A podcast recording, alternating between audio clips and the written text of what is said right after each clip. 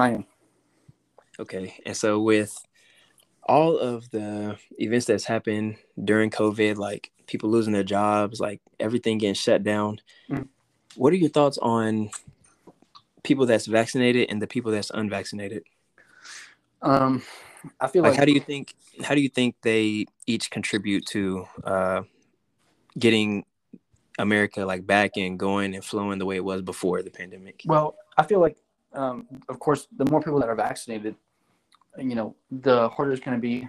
I mean, I mean, if we look at you know the numbers, the more people that are vaccinated, the less people are going to die, less people are going to get sick, less people that are going to be hospitalized, less people are going to have symptoms. So I feel like if you can get vaccinated, uh, I feel like you should, you know, and I believe that that was the intent at first. That's what the you know everybody thought was that as soon as the vaccine was made available, people were going to be getting it. Right. Well, we had a like shockingly low amount of people getting it. So, ton of people skeptical. Uh, sorry, excuse me. Ton of people asking questions and not getting it. So the rates were continuing, and then, and then with people not getting it, it, can, it really also helps the uh, virus mutate because that's where they mutate is within unvaccinated people. That's that's where it's most likely to, right? More people that are vaccinated, the less likely it is to mutate any further. Well, we had a high amount of people un- unvaccinated. It's mutating, right? The virus or the um, vaccine was very effective against preventing the alpha variant, and then we ended up getting delta, which ended up kind of you know ruining the whole. Like you can still, you know, of course, if you're having less symptoms, if you're not coughing, you're not sneezing, you're less likely to spread it, right? But the delta was still ha- was steadily increasing the amount of breakthrough infections, right? People who were vaccinated getting it, but still hospitalizations and deaths were very low in vaccinated people. The only people that were really clogging hospitals and dying, uh, mainly, were the people who were unvaccinated. So, in my opinion, personally, if you do not have a serious medical reason to not get vaccinated, uh, I feel like you should. I feel like it's it's only benefits. It only anything like all they talk about side effects, all the serious side effects that have been studied, other than the blood clotting with the Johnson and Johnson, which ended up getting it suspended for a certain amount of time when that was figured out.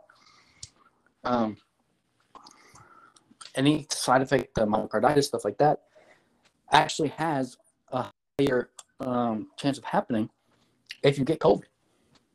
And I'm pretty sure you have a higher chance of being unvaccinated and dying and getting some of these side effects um, from the vaccine, which I don't know for sure. I haven't looked at it in a while, but uh, for the most part, a lot of the side effects that you can that people claim you can get from the vaccine, which is mainly the myocarditis, you have a higher chance of getting from COVID anyways. Right. So, in my opinion, well, go ahead. Go ahead. Well, I'm uh so I'm unvaccinated mm-hmm. and I would just yep. are you willing to say that you can at least understand why some people would be like, uh, I don't know, like the the vaccine came out of nowhere. How did they find a cure to this before they found a cure to all these other mm-hmm. diseases? Because that's some of the big questions that yeah. are being asked. Like, how do they? well, it's not a cure. Well, it's not. It's not a cure. That's the thing. It's not a cure. Okay. Not a cure, right? It's just supposed to help slow the spread, so we can hopefully build herd immunity. Because think about it, the flu's still around, right? We haven't cured the flu. You know, we haven't cured the common cold, which is actually a multitude. It's just an umbrella name for a multitude of different viruses. Um, we haven't cured, like, you know, you, but you look at things like polio and measles, which we have limited a lot, we still haven't really cured. You know, those things are still around, but due to vaccines and herd immunity, we've been able to make those basically irrelevant, you know? So, same thing with the flu, right? That's the thing. A lot of people get the flu every year, but we're still giving out shots. if you want, you can call them booster shots every year, right? That's the point, right? We want to keep herd immunity up so we can keep death and hospitalizations from the flu down. It's the same thing we're trying to do with COVID, right? The thing with COVID is it was such a huge virus compared to the flu and stuff like that, that people started, you know, becoming skeptical, coming with conspiracy theories. And it really started getting people's minds. So now they're really hesitant about anything. And I get it, people want to be careful and safe, but when we have data that is that is presented from scientific studies that shows that it's safe and effective, there's much, there's nothing much else we can do to convince you. Because if you're just not going to believe it, then what can I give you that will make you believe it? If I'm literally giving you scientific studies showing that it works, what else can I do? There is no further proof that I can provide for you. So, and that's all we do. We look at the studies. You know, the death of unvaccinated continues to rise. Pretty sure we just hit 900,000 deaths. Vaccinated rise. I'm pretty sure the death of vaccinated from COVID uh, rose, but it was still paled in comparison to the amount of people dying that were unvaccinated, right?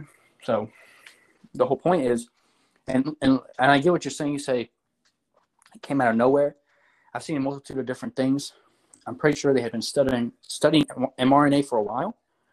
I'm pretty sure the SARS-CoV-2 virus was actually found was discovered far before COVID, the COVID first initial COVID outbreak. Of course, I had to double check these. I remember reading about these a while ago at the beginning of the uh, like the Delta variant when I was talking to some people about it. So it's been a while since I looked at these, but we've been studying mRNA for a while.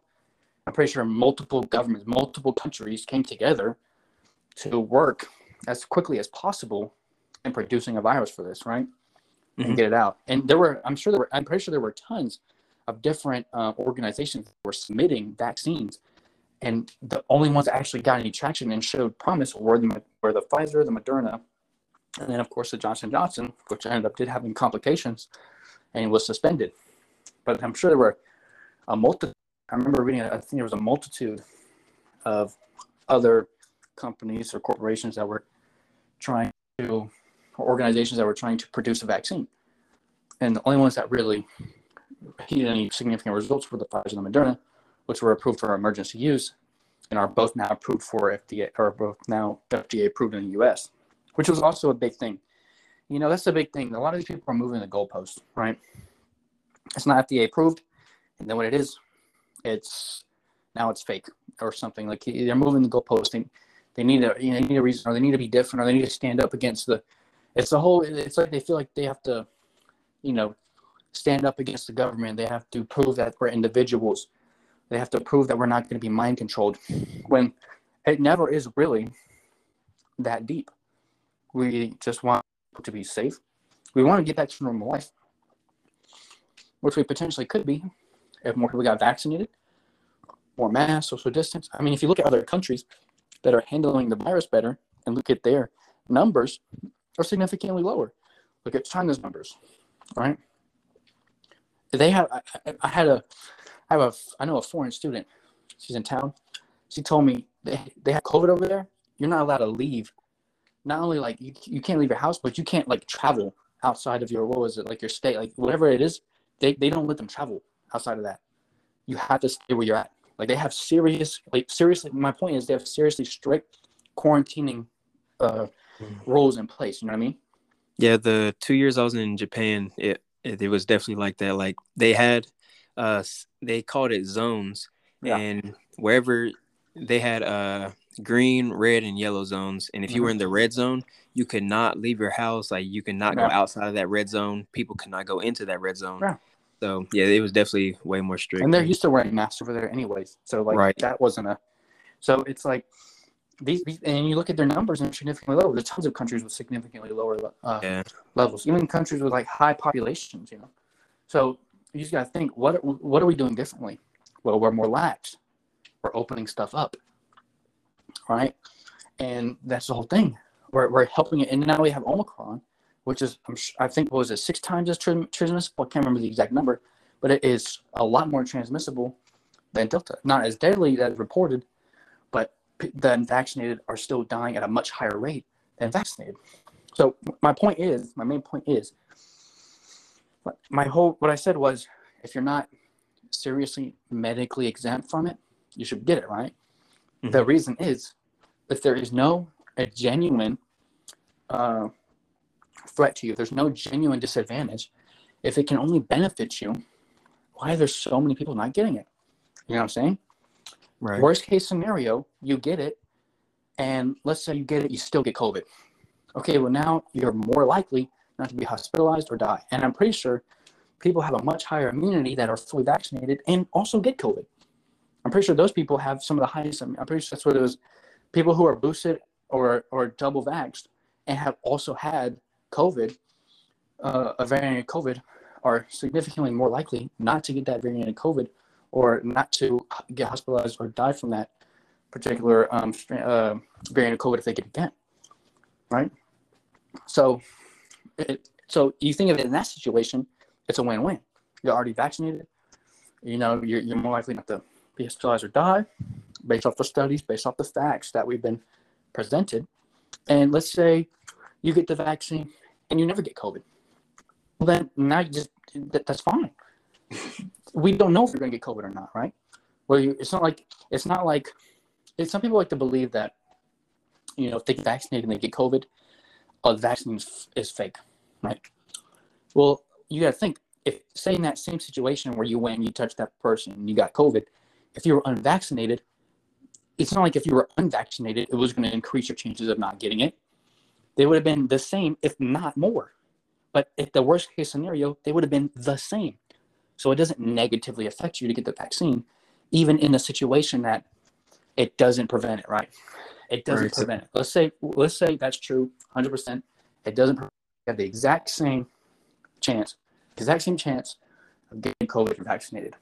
Well, then that's not a negative effect. It might not be positive, but there we go. We've we've established that we're the same, you know, zero right now. And then you move forward. Well, what's next? You got COVID. Same chance if you didn't have it, right? Well, now the next step is: Are you in the hospital? Are you dying? How sick are you? Are you spreading it to other people? All things that are less likely, right, with the vaccine. So there's definitely not a negative impact there. Positive, right? So at this point, you got to think if all those things are true, have been proven true, what's stopping you? Speculation, uh, conspiracy theories, questions right. that have been answered. You know, so I believe some people are just not doing enough searching on their own.